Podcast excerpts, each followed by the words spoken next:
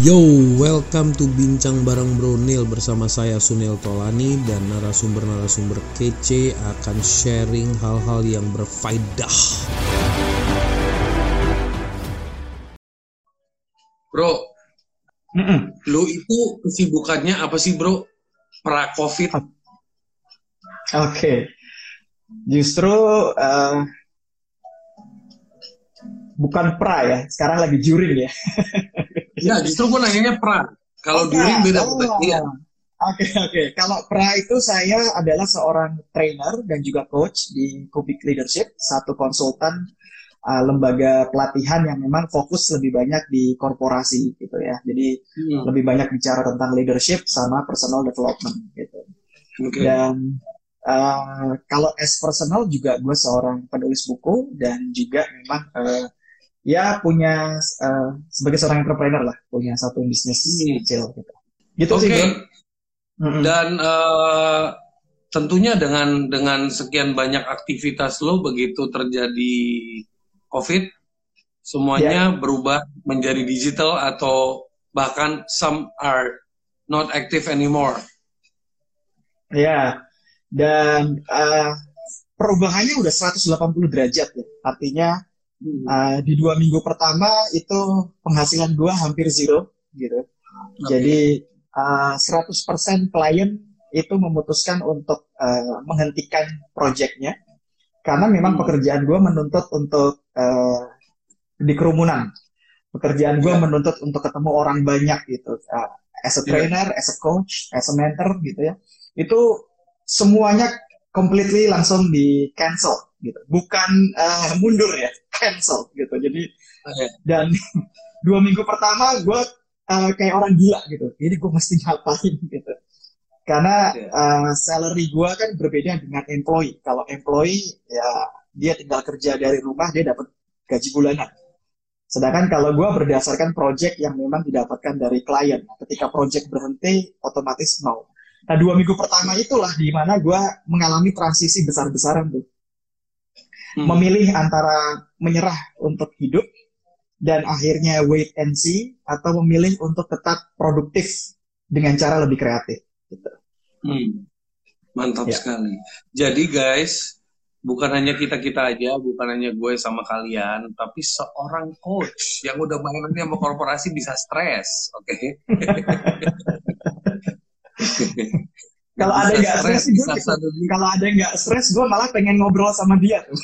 Iya. Ada Dan bisa stres bisa suddenly income-nya suddenly stop gitu loh. Jadi em, kadang-kadang kan banyak orang berasumsi ke mana-mana ya, berasumsi Ya. ya lo mah enak, lo kan udah ada duit, gue yang susah, gue lagi dalam susah. Sebenarnya menurut gue enggak sih. Setiap orang punya kesulitannya masing-masing, punya challenge-nya masing-masing.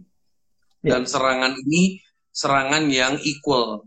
Cuman kalau kita banding-bandingin ya memang di tiap level dalam dalam hierarki Maslow ya challenge-nya beda-beda gitu. Exactly, exactly. gitu. Gitu. So Dan bro, yang gue malah, eh, tunggu, yang gue malah mau tekanin dulu bahwa ternyata satu hal yang gue pelajari, eh, dulu gue pernah mendengar sebuah kalimat, eh, the mother of innovation is problem. Gitu. Dan Iya. itu gue rasain benar hari ini. Gitu.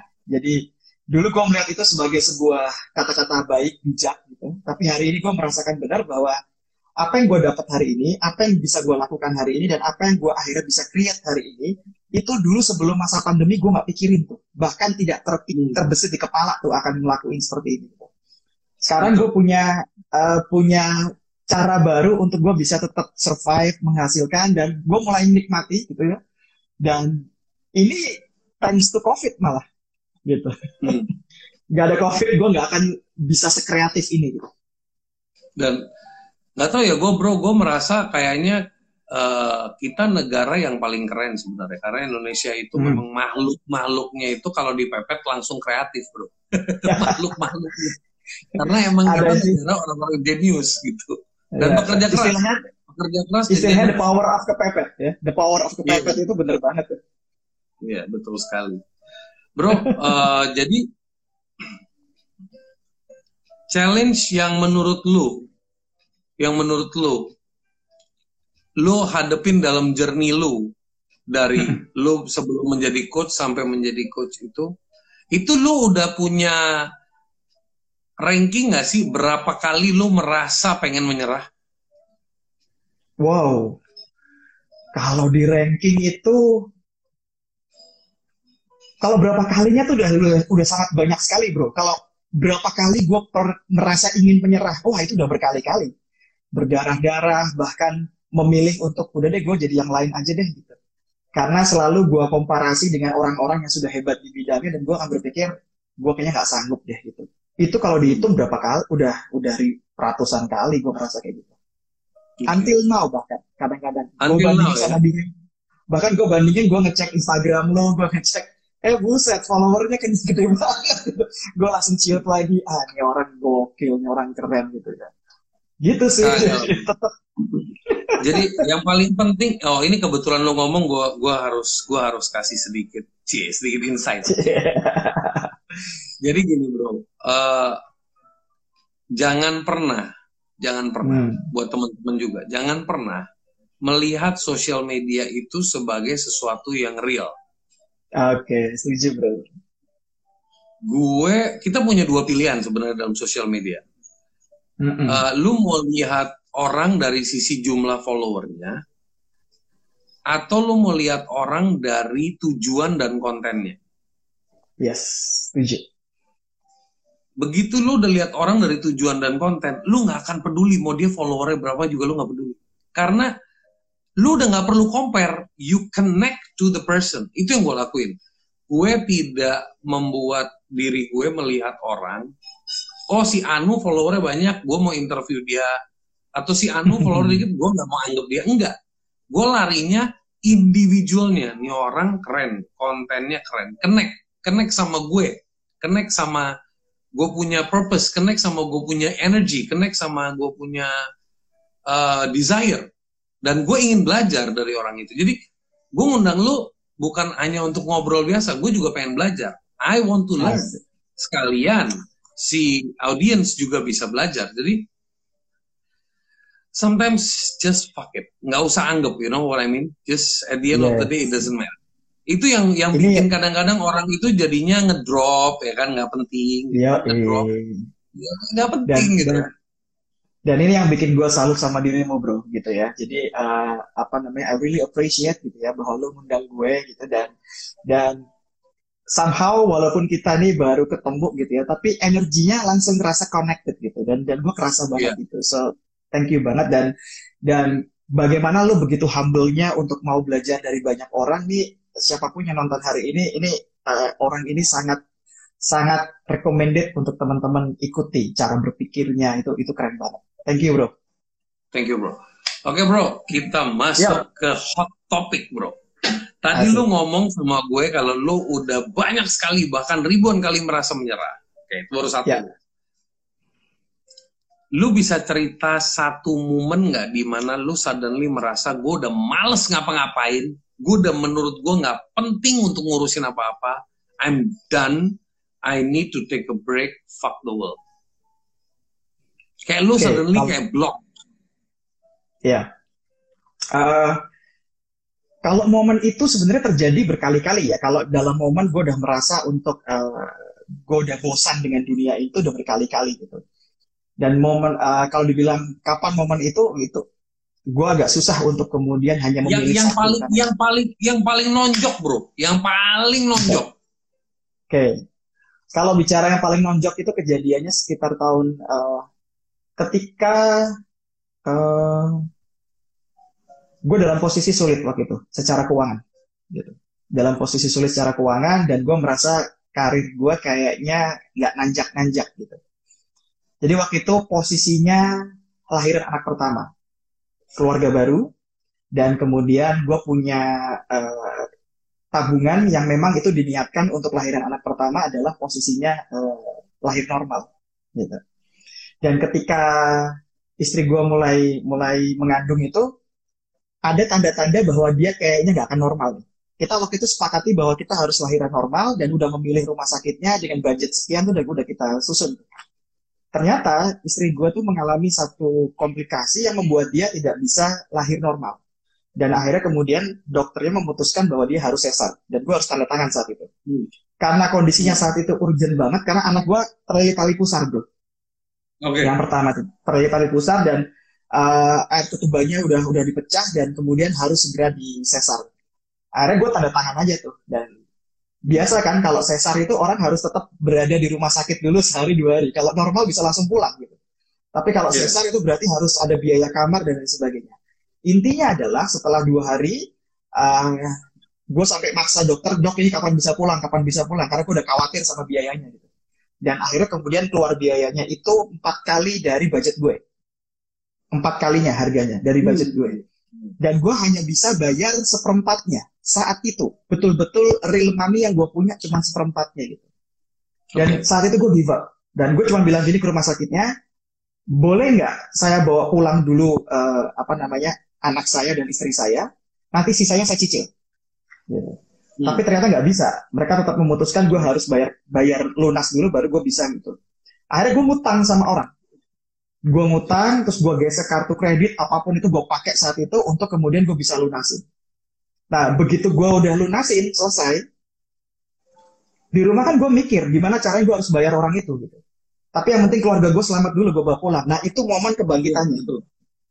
Yeah. Itu momen di mana gue akhirnya merasa bahwa ini demi anak gue, jangan sampai kemudian istri sama anak gue berpikir karena uh, kes kesulitan ini gara-gara mereka gitu. Oh, gue banting tulang habis itu. Gimana caranya gue harus bisa bayar uh, orang itu, gue bisa harus bisa bayar uh, kartu kredit. Nah itu yang membuat gue akhirnya belajar tentang jurus anti menyerah itu.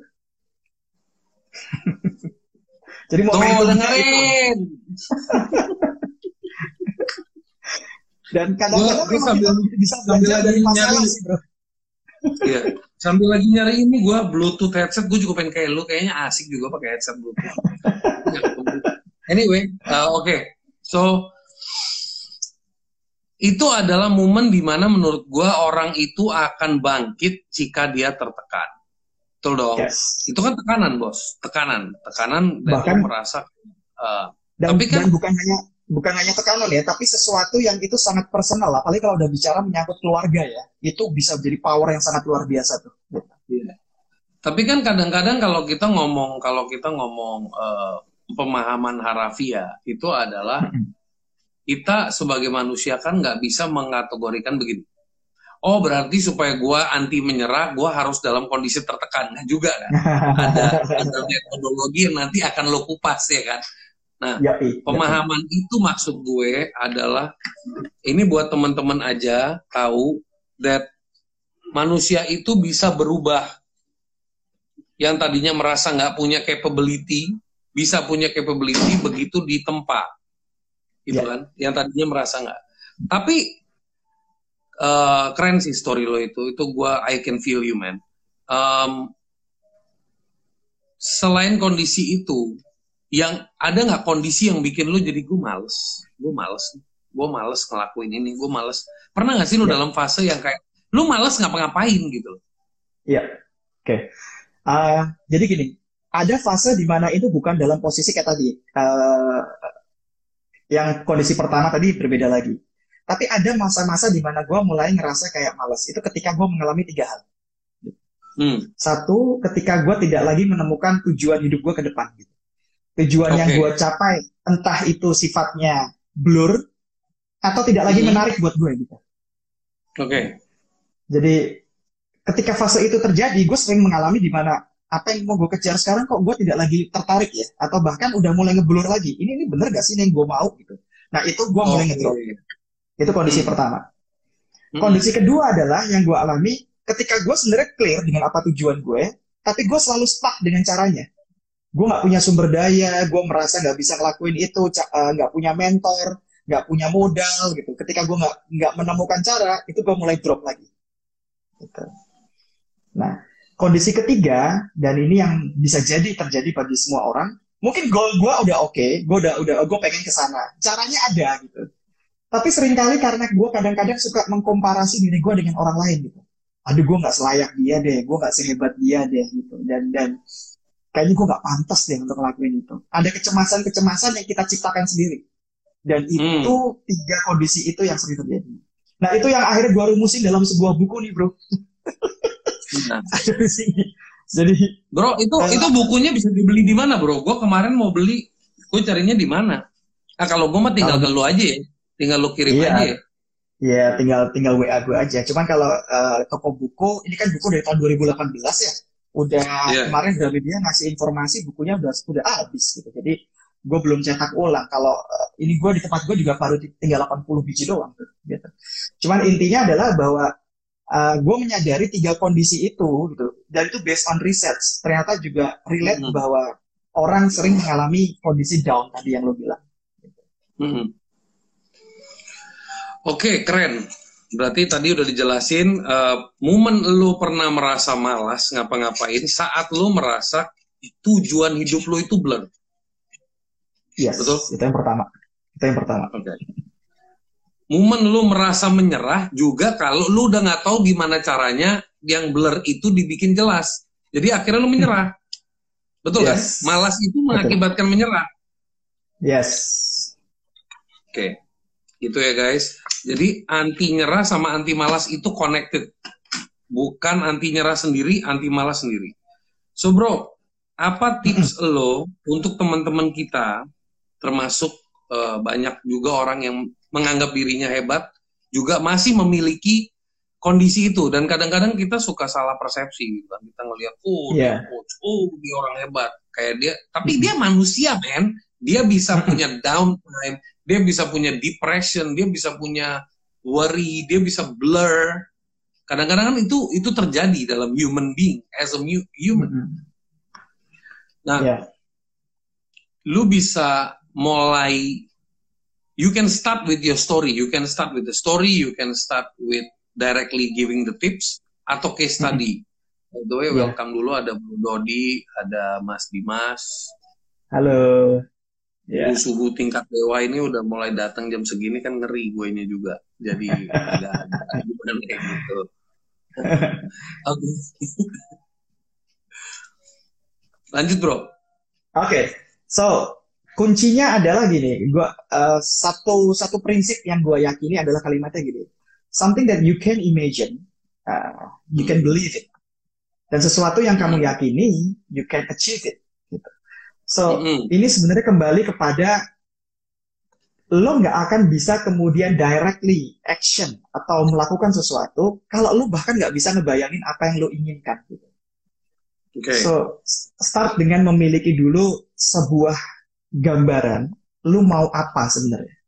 Dan pertanyaan yang paling sulit yang pernah gue alami dan juga ketika gue coaching orang adalah, what do you really want? Hmm. Itu banyak orang yang sulit untuk menjawab itu. Dan tipsnya adalah kadang-kadang kita nggak bisa sendirian bro untuk bisa menemukan itu. Kita perlu gabung di komunitas, kita perlu banyak piknik, kita perlu uh, kumpul sama orang-orang yang memang tujuannya sama. Dan di situlah baru kita punya gambaran. Gitu. Nah banyak orang nggak bisa menemukan itu ya karena kurang wawasan menurut gue. Karena Hmm. orang-orang ini lebih banyak sendirian, nonton TikTok, dan kemudian nggak ngapa-ngapain gitu. Dan gimana lo mau punya pikiran itu kalau memang hidup lo tidak melihat lebih banyak, tidak bergaul lebih banyak. Jadi, dan dengan siapa kita bergaul menurut gue itu sangat menentukan sih bro. Uh, Hmm. apakah hidup lo itu mau akhirnya cuman nyinyir, mau cuman uh, julid, atau hidup lo tuh akan dipenuhi dengan harapan-harapan, dipenuhi dengan impian-impian besar. Oke. Dan lo termotivasi ketika ngelihat teman-teman, gila dia bisa gitu ya, dia bisa gitu ya. Nah di situlah baru kemudian kita punya punya program di kepala kita untuk kita mesti ngapain. Coba lo tes gue, gue mau jawab lo dengan pesona orang standar. Cie. Bro, lo maunya apa lo kayak gitu? Gue jawab sama lo dengan pesona orang standar. Jadi biar seru nih. Bro, terus lo intinya tuh apa yang lo inginkan dalam hidup ini? Gitu? Gue tuh pengen punya banyak duit bro. Gue pengen kaya bro. Ya, oke, itu semua orang pengen kayak begitu ya. Pertanyaannya adalah lo kaya buat apa? Ya biar gue bisa bikin keluarga gue seneng. Gue bisa buka lapangan pekerjaan. Gue bisa macem-macem bro. Oke, jadi keluarga lo bahagia kalau lo kaya ya, bro? Harusnya begitu ya bro. Harusnya. Oke. Harusnya. Menurut Berarti kalau keluar- begitu. kalau lo nggak kaya, keluarga lo nggak bahagia ya, bro? Wah, Kasihan sekali itu hidupmu, bro. Betul. Kasihan sekali hidupmu kalau uh, kebahagiaan keluargamu diukur dari kekayaanmu, bro. ya tapi kan kalau keluarga gue susah, nggak ada duit, ya mereka juga nggak akan bahagia. Tapi kalau gue banyak duit, gue bisa membahagiakan mereka. Wah, cakep tuh bro. Cuman pertanyaannya adalah, enaknya bahagia dulu baru lo bisa kaya, atau lo kaya dulu baru lo bisa bahagia bro?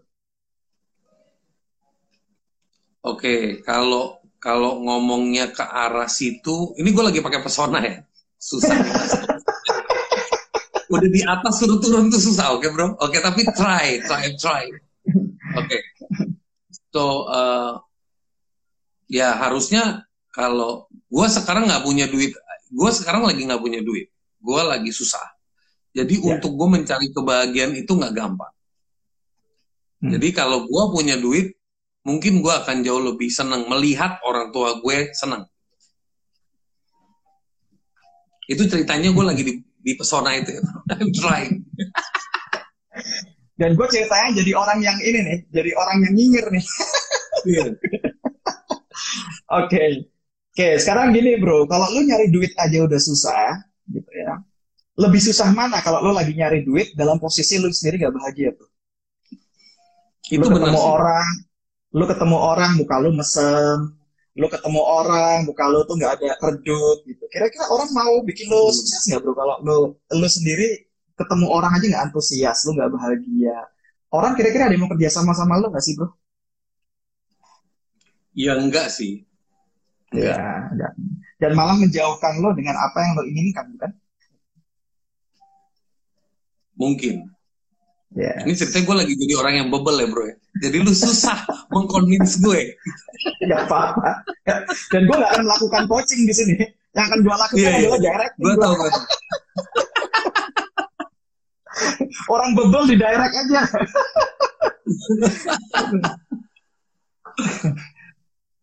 karena ketika lo lo memilih untuk sukses, karena sukses itu kan hasil dari bagaimana lo dipercaya banyak orang, bro. Nah, ketika orang lihat lo aja udah sepet, orang lihat lo aja mukanya udah nggak bahagia, orang akan takut naruh kepercayaan ke lo. Sehingga ketika orang udah takut naruh kepercayaan ke lo, sumber rezeki lo ketutup semua. Maka rumusnya adalah bukan to have dulu, baru to be. Tapi to be dulu, baru to have. Jadi artinya ketika lo... Dulu baru to have ya? Yes. Lo jadi orang yang seperti apa dulu, agar lo bisa dapat sesuatu. Beingnya yang harusnya malah lo tumbuhkan dulu, baru lo dapat sesuatu. Bukan lo dapat sesuatu supaya lo bisa merasa sesuatu kan? Mantap sekali, luar biasa. Eh, Masih bro.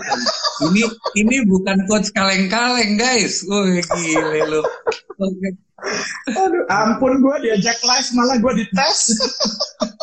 Kagak dites. Baru kali ini kadang-kadang kadang-kadang bos, kadang-kadang kalau kalau lagi ngobrol-ngobrol live begini tuh boring kalau gayanya tuh tanya jawab. Kadang-kadang kita betul, bikin semacam ya, adegan itu uh, eh, gue jadi bisa belajar untuk lebih memahami eh Nil, lo bersyukur lo, lo sekarang udah keluar dari mental itu. Sebenarnya jujur aja yeah. bro, gue tadi yeah. aja gue langsung gini, anjrit gue tenggot gue udah keluar dari mindset itu dan uh, mungkin teman-teman yang masih stuck di mindset itu kan kita mau tarik mereka keluar bro kita mau tarik ya exactly. nonton tuh biar biar relate gitu ya tarik gitu keluar gitu kan kesian exactly. jangan sampai stuck gitu kadang-kadang nggak orang nggak sadar mereka stuck loh nggak semua orang sadar gitu so bro uh, eh, gue masuk ke pesona berikutnya bro Asik. adalah begini ini satu jam terasa lama sekali ya.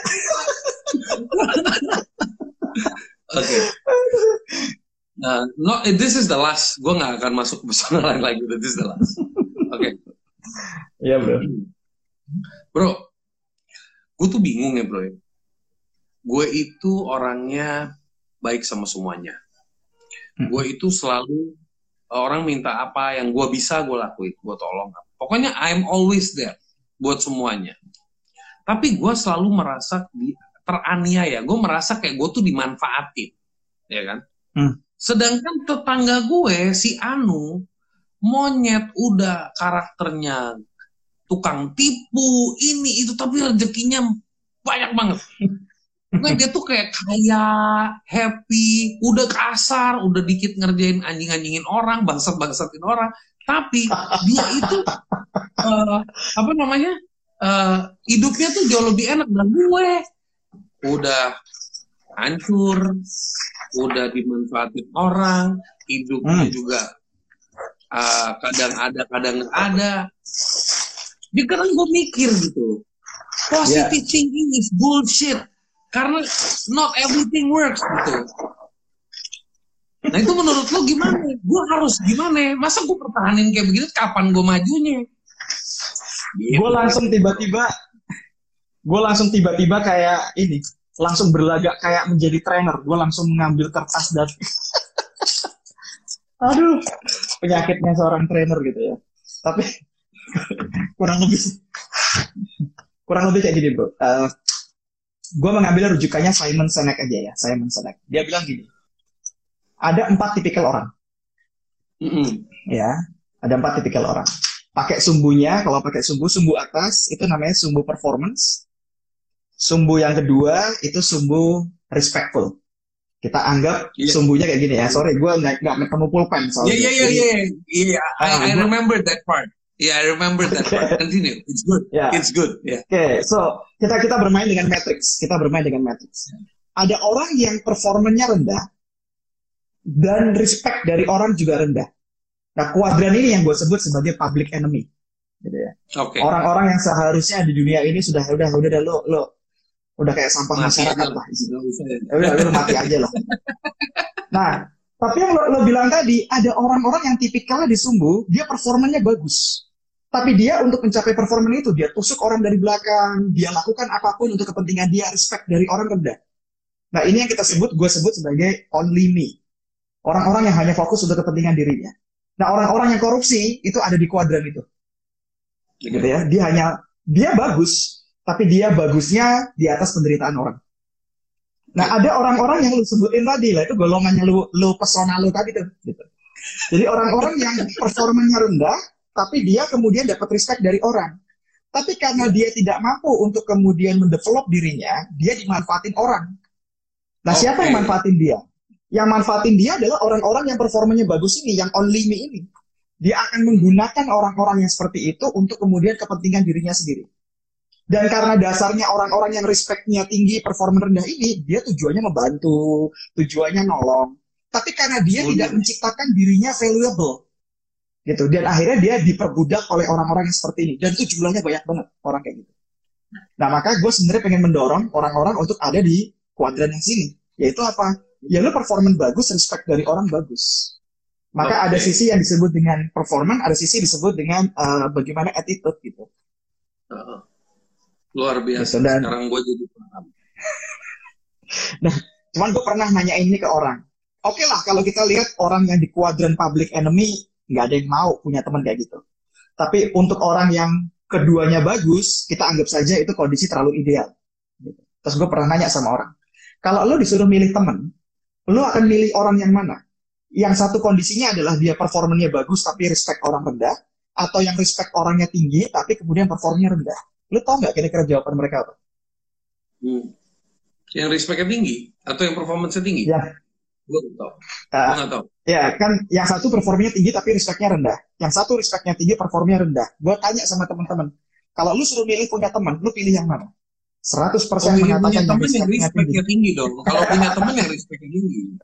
Iya, yeah. punya teman respectnya tinggi tapi performanya rendah bilang gitu. Uh, that's why ada sebuah kalimat dari Simon Sinek yang bilang gini, uh, people don't hire you uh, for your skill, people hire you for your attitude. Gitu. Yeah. So artinya berarti attitude lo itu sangat menentukan apakah lo dipercaya orang atau tidak. Kalau dirimu saja pengen punya teman yang kayak begitu, maka ciptakanlah attitude yang lo bisa di respect sama banyak orang. Tapi at the same time, kalau lo mau bertumbuh, ya performance lo juga harus lo naikin. Dengan cara yang menghargai banyak orang.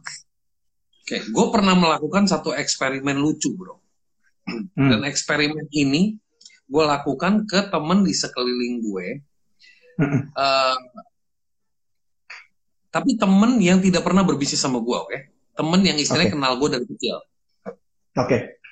So, gue pernah datang ke mereka dengan simple thinking. Bro, kalau suatu hari dan mereka punya duitnya, ya, gue mau minta lu modalin gue 10 miliar Hmm.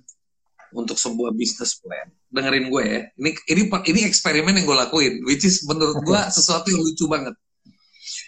Dan gue bilang sama dia, gue akan kirim lu proposal, gue akan datang ke tempat lu. Sebagai gue, sebagai gue, as me. Mm-mm. Karena lu temen gue dari kecil, lu udah kenal gue, lu udah tahu capability Oke. gue, lu udah tahu gue. Eh, lu akan bantu gue nggak? Dia jawab sama gue, ya gue akan mikir. Terus gue kasih dia senario berikutnya. Sunil masuk majalah SWA, ya kan? Terus dia sewa Rolls Royce, ya kan? Dia sewa Rolls Royce, dia masuk majalah SWA, dia bayar, pokoknya dia jadi hebat gitu kan. Datang ke lo bikin proposal, gue lagi ada proyek yang ukurannya 100 miliar. Kalau lu mau chip in ya per slotnya 10 miliar. Lu kira-kira langsung bakal loncat atau lu bakal mikir lagi? Dia bilang gue akan loncat. Gue bilang "Nah, itu versi Sunil yang nipu banyak orang. Ini versi Sunil yang apa adanya. Terus gue tanya kenapa? Gue tanya sama dia. Dia jawab, sebenarnya Nil, thank you lu udah ngomong kayak begini lu ngebuka muka gue. Kadang-kadang dalam bisnis kita itu kalau ngambil keputusan tuh based on greed. Hmm. Based on greed. Jadi kalau udah ngelihat grid itu parameternya tuh udah ngaco. Jadi harus yang ada di depan. Oh nih orang punya Rolls Royce berarti ada lah duit mobilnya 3 miliar kan istilahnya gitu. Jadi parameternya itu Dan yang sering terjadi sama orang kejebak itu kan di situ. Nah, lu tadi pas gue ceritain kayak gitu, lu bisa understand nggak inti atau Ngerti. essence of the story? Nah, mungkin lu bisa explain dari gaya coach karena bahasa gue kadang-kadang nggak sekeren lu jadi biar audiens Sederhananya adalah kalau diistilahkan, satu kata yang ada di temen lo itu kalimatnya selalu begini. Dan ini wajar ya terjadi pada semua manusia. What's in it for me? Itu doang. Iya. Iya. Orang itu mau bantu selalu untungnya buat gua apa? Selalu kalimat itu. Dan nggak salah. Sekali lagi, manusia memang terlahir punya ego yang memang itu untuk melindungi dirinya. Jadi ketika dia kemudian didatangi oleh sahabat kecilnya, tapi dia tidak melihat, terus untungnya gue bantu lo apa?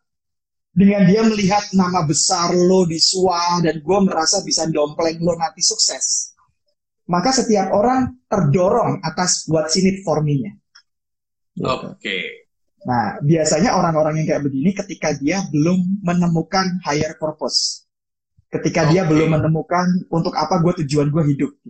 Tapi ketika dia sudah bicaranya tidak me, tapi bicaranya we, nah, maka dia sudah mulai melihat hal-hal yang tidak lagi seperti itu. Oke. Ya Dan jadi buat teman-teman yang kadang-kadang struggling, buat gue, gue ini ini sebuah sebuah sampel buat teman-teman yang Yes. struggling nyari investor.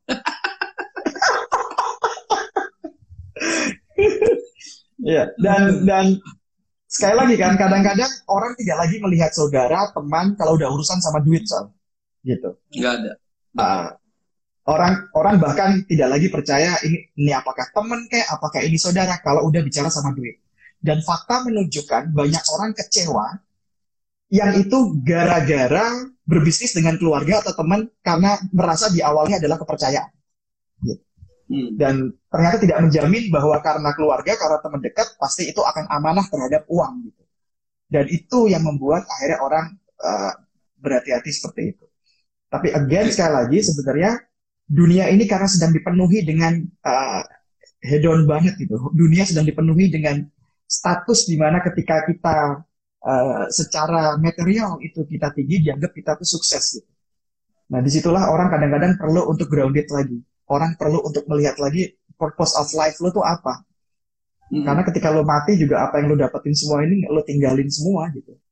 Iya. Bener banget. Setuju gue. Bro, sekarang masuk ke sesi lu, bro. Bisa mulai lu beberkan jurus-jurusnya, bro. Sambil dengerin teman-teman.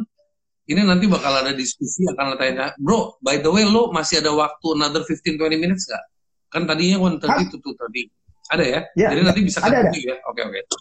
Oke, Oke oke. jadi eh, sekarang masuk ke arah lu bisa ngejelasin dari nggak tahu caranya apakah itu dipecah menjadi dua fase. Pertama ngomongin jurus anti nyerahnya, baru masuk ke jurusan tim malasnya atau memang it's one pack I don't know. Up to you. Ya. Yeah. oke. Okay. uh, thank you bro udah dikasih kesempatan ini. Ini ngobrol sama lo enak banget ya terstruktur banget lo orangnya. Tapi gayanya informal gue suka banget. I like it I like it gitu ya. Dan uh, yang pertama gini. Ini sekali lagi ya gue hanya membahas dari yang gue experience karena gue nggak nggak mau untuk menjadi orang yang cuma modal copas Google dan merasa expert di situ. Jadi apakah ini kemudian nanti ada pendekatan yang berbeda? I don't care about that karena yang gue akan omongin hmm. murni yang gue alami sendiri. Dan itu yang yeah. akhirnya gue tuangkan di buku ini gitu. Karena gue iya. nggak pengen uh, cuma karena gue banyak baca terus gue anggap itu bahwa itu bisa gue lakuin gitu. Maka yeah. semua yang akan gue sampaikan based on apa yang gue alami sendiri. Gitu. Oke. Okay. Tadi uh, seperti yang gue katakan bahwa kita perlu sadari dulu banyak orang menyerah itu tidak tahu kenapa dia menyerah. Gitu. Yang dia hmm. tahu cuma pokoknya dia melihat masalah aja. Nah, hmm. uh, jadi uh, eh, gue mungkin jelasinnya agak sedikit agak teori dulu ya. Ada teori namanya the concept hmm. of uh, philosophy theory of hope. Ada tiga unsur pembangun manusia itu yang itu akan membuat dia tadi nyerah atau enggak. Yang barusan sedikit udah sampaikan tadi. Yang pertama adalah karena dia tidak memiliki goal yang jelas. Jadi pernah nggak lihat, lihat lihat tipe orang yang ngalir? Ngalir itu maksudnya tipenya gini. Ya udahlah, pokoknya santai aja. Kadang gue dibawa ke sana gue ikut, bawa ke sini gue ikut. Gitu. Dan mostly banyak orang-orang yang kayak begitu nanti akan berujung kepada dia nggak tahu mau ke mana. Gitu. Jadi punya tujuan hidup yang jelas, punya goal yang jelas, konkret itu sangat diperlukan supaya lu nggak gampang nyerah. Nah, yeah.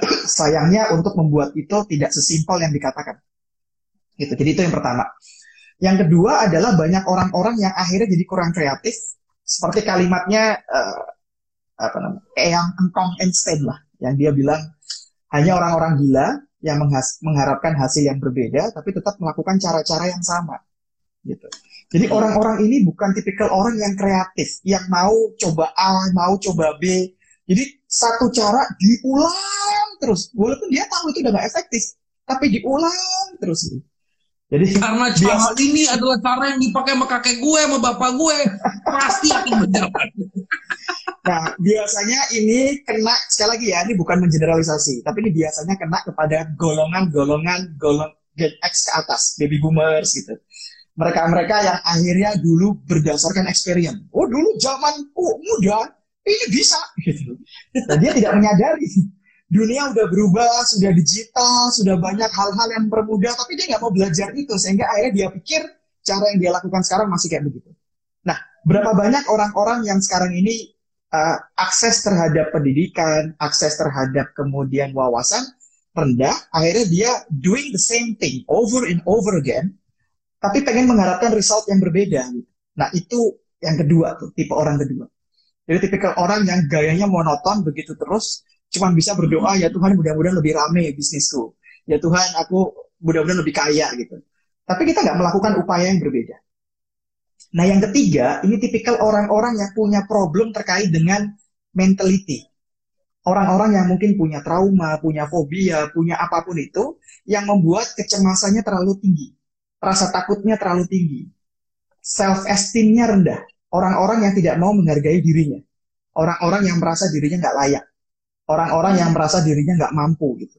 Nah ini problem hmm. lain lagi nih yang ketiga. Nah kalau yang tadi yang pertama gue sebut sebagai orang tipikal ngalir, ya ngalir. Yang kedua saya sebut sebagai orang tipikal kurang piknik. Gitu. ini, ini orang cuma kurang piknik. Gitu. Yang ketiga, okay. nah ini ini ini yang gue sebut sebagai orang yang tipikal penunda. Gitu. Jadi apa apa ditunda karena dia apa apa nggak yakin, selalu nggak yakin, selalu takut, selalu nggak yakin, selalu takut gitu. Nah, ada dalam... tuh teman gue yang kayak begitu. Ada tuh teman gue yang kayak begitu. yang gue ajakin, yang gue tes tadi itu orangnya. nah gitu.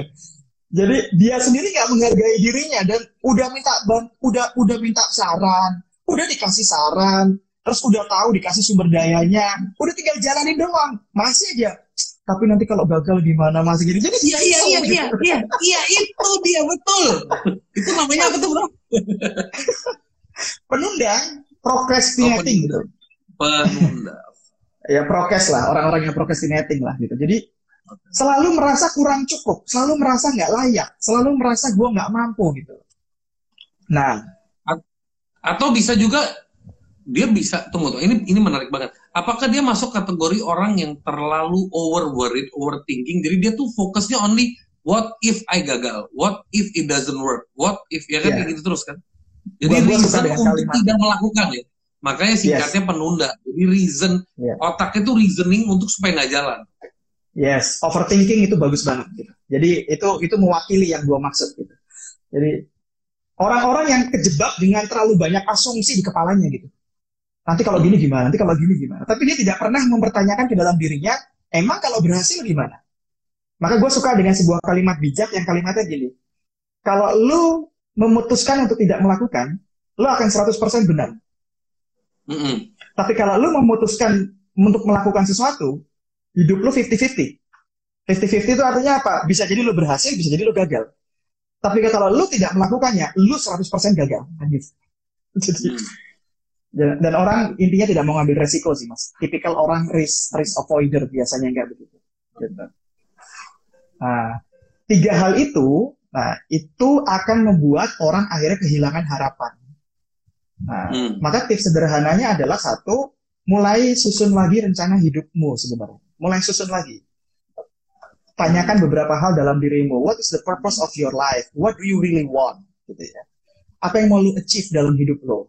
Lo tuh pengen di dunia ini dikenal sebagai apa? Pertanyaan-pertanyaan itu banyak orang tidak melakukan self-assessment terhadap dirinya. Hmm. Nah, ketika lo terbiasa dengan pertanyaan-pertanyaan seperti itu, hidup lo tuh akan berubah cara fokusnya. Dari yang mulai yeah. melihat masalah menjadi melihat peluang gitu. gitu. Dan ketika lo sudah mulai menemukan goal baru, lo sudah mulai melihat peluang, tubuhmu akan beresonansi untuk akhirnya mencari cara. Gitu. gitu. Tubuhmu akan akhirnya bekerja sama untuk find a way, whatever it takes. Gitu. Dia yeah. akan find a way. Dan ketika way-nya sudah mulai ketemu satu, ada rasa self efficacy yang tinggi, self esteem. Eh, ternyata bisa ya. Eh, ternyata, yeah. oh, ternyata aku di, dihargai ya Makin dia ulangi lagi, eh kok makin bisa ya? Akhirnya unsur ketiganya makin naik, naik, naik. Jadi diawali dengan iya. goalnya mulai jelas, dan begitu goalnya jelas, termanifestasi, termanifestasi kepada tubuhnya untuk selalu cari cara. Begitu caranya ketemu, ada satu proof pembuktian sekali aja dia berhasil. Wow, semangatnya naik. Dan itu begitu bergulir, bergulir, bergulir, bergulir terus, dia akan menjadi a new person. Jadi orang completely new. Gitu. Dia bisa overcome rasa nyerah nyerah itu gitu. Dan itu adalah jurus anti nyerah. Padahal simpel yep. ya. simpel dikatakan kompleks. Simpel tapi karena kompleks. Padahal itu adalah metodologi yang lu jelasin pada saat kita ya kayak tadi waktu lu cerita soal anak lo lahiran tadi. Iya. Itu kan lu bisa aja merasa lu kalau udah saking batunya lu bisa aja gue udah nggak tahu lagi mau gimana lu lemes gitu yeah. lu nggak akan yeah. lu nggak akan gedor pintu sana sini meskipun lu gedor tuh pintu lu nggak pikir ntar gimana urusannya lu gedor begitu lu dapet duit yang penting anak lo udah lu bawa pulang bisa juga lu menunda lagi untuk melanjutkan tapi lu ada yeah. triggernya kan gue nggak mau yeah. hidup kayak begini gue harus change nah itu yeah. trigger kan nah orang nah. tuh Ya kadang-kadang emang bener sih kalau dibilangin kagak ngerti harus digampar. Kalau digampar kagak ngerti biar digampar sama alam sih. nah makanya uh, ujian yang datang kepada kita itu sering kali orang menganggapnya adalah sebagai musibah. Padahal ujian itu teguran aja, trigger. Yeah. Karena 90% yang gue temui perubahan hidup kita itu karena the power of kepepet tadi. Karena lu dikasih yeah. ujian, lu berubah tapi kalau yeah. kita berubah secara, oh orang tuh begitu, gue nggak pengen deh kayak dia, gue harus segera berubah. Tapi belum menemukan urgensinya, maka orang itu nggak akan berubah. Betul, urgensi ya, betul. Iya. Maka sama kayak gue punya teman disuruh berhenti rokok berkali-kali nggak berhenti itu.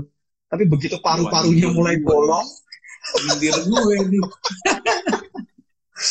begitu paru-parunya mulai bolong, begitu dokter mengklaim hidupnya cuma tiga hari atau sebulan, begitu anaknya nangis-nangis, bapaknya sebentar lagi udah nggak ada, baru dia berubah.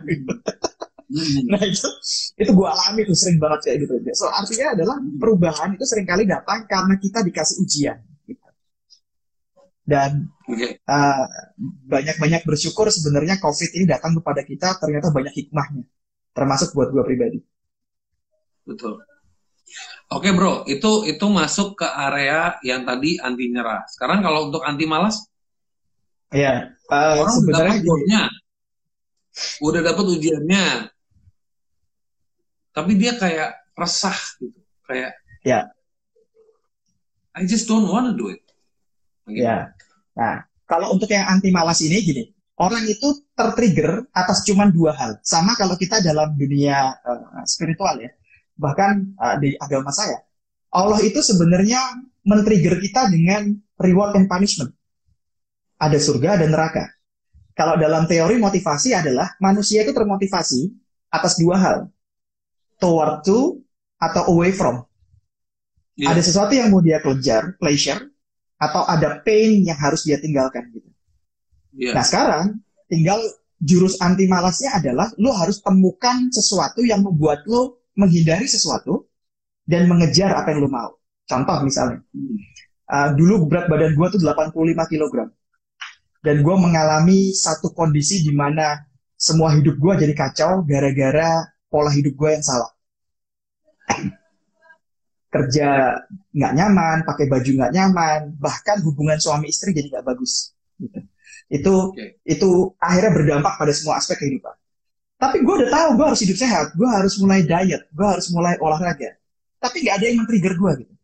Sampai at the same time ada satu kondisi di mana gue didiagnosa diabetes. Gitu. Dan dan sudah mengalami dalam posisi yang ini ini uh, lemak gue sudah di atas, udah udah menakutkan gitu. Dan ketika gue dalam posisi itu, uh, ada sudah mulai ancaman dari istri. Gitu. Walaupun bukan ancaman yang apa ya, tapi dia sudah mulai menekankan hmm. untuk ayo dong berubah, ayo dong gini. Nah, trigger-trigger itu yang memaksa itu membuat gue akhirnya mulai tidak nyaman lagi dengan kondisi yang sekarang dan gue harus segera pindah gitu. Maka kesimpulan gue yang mau gue sampaikan adalah jurus anti malas. Lu perlu untuk membuat ancaman yang membuat lo harus berpindah tempat.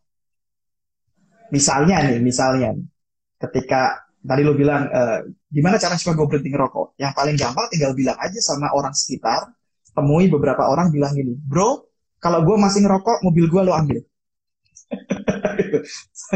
kalau gue masih ngerokok, mobil gue lo ambil. Trigger itu akan membuat orang, oh, gue gak mau dong mobil gue diambil. Gitu.